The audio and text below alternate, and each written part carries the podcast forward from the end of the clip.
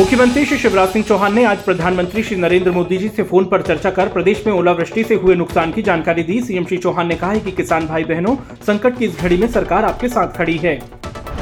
मुख्यमंत्री श्री शिवराज सिंह चौहान ने विदिशा ज़िले के गुलाबगंज तहसील के ग्राम मुडरा, गणेशपुर में ओलावृष्टि एवं अतिवर्षा से प्रभावित फ़सलों का अवलोकन किया और संकटग्रस्त किसानों को सहायता का आश्वासन दिया। जितने जिलों में ओलावृष्टि हुई है, या फ़सलों का नुकसान हुआ है हर ज़िले के किसान भाइयों और बहनों आपके साथ शिवराज सिंह चौहान खड़ा मैं हूँ। मुख्यमंत्री श्री शिवराज सिंह चौहान ने किसानों से कहा है कि गेहूँ सरसों धनिया चना मसूर सहित हार्टिकल्चर फ़सलों का सर्वे किया जाएगा। सर्वे के बाद सूची पंचायत भवन में चस्पा की जाएगी। यदि किसी को आपत्ति होगी तो उसका भी निराकरण किया जाएगा। कि 50 परसेंट से ज़्यादा जिन फ़सलों में नुकसान है हम किसानों को बत्तीस हज़ार रूपए प्रति हेक्टेयर की दर से राहत की राशि देंगे। ये राहत की राशि अलग होगी। फ़सल बीमा योजना की कार्रवाई तत्काल प्रारंभ करके इस राहत के बाद फ़सल बीमा योजना भी दिलवाऊँगा। दोनों मिला के आपका जितना नुकसान है उसकी भरपाई कर देंगे। आप बिल्कुल चिंता मत कीजिए आँखों में आँसू मत लाइए। मुख्यमंत्री श्री शिवराज सिंह चौहान ने सागर ज़िले की बीना तहसील में ओलावृष्टि के कारण किसानों की क्षतिग्रस्त फ़सलों का खेत पर जाकर जायजा लिया। सीएम श्री चौहान ने कहा कि जिन किसान भाइयों की फ़सलों को व्यापक नुकसान हुआ है, उनकी कर्ज वसूली स्थगित की जाएगी। कर्ज का ब्याज सरकार भरेगी और अगली फ़सल के लिए शून्य प्रतिशत ब्याज पर उन्हें कर्ज दिलाया जाएगा।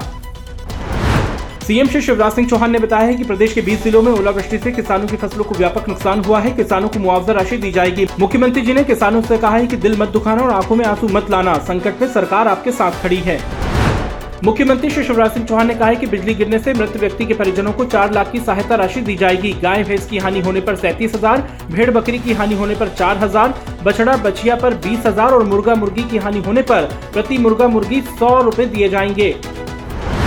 मुख्यमंत्री श्री शिवराज सिंह चौहान की अध्यक्षता में हुई कैबिनेट की बैठक में प्रदेश में एक सौ चौरासी नई स्वास्थ्य संस्थाओं की स्थापना और उन्नयन का अनुमोदन किया गया।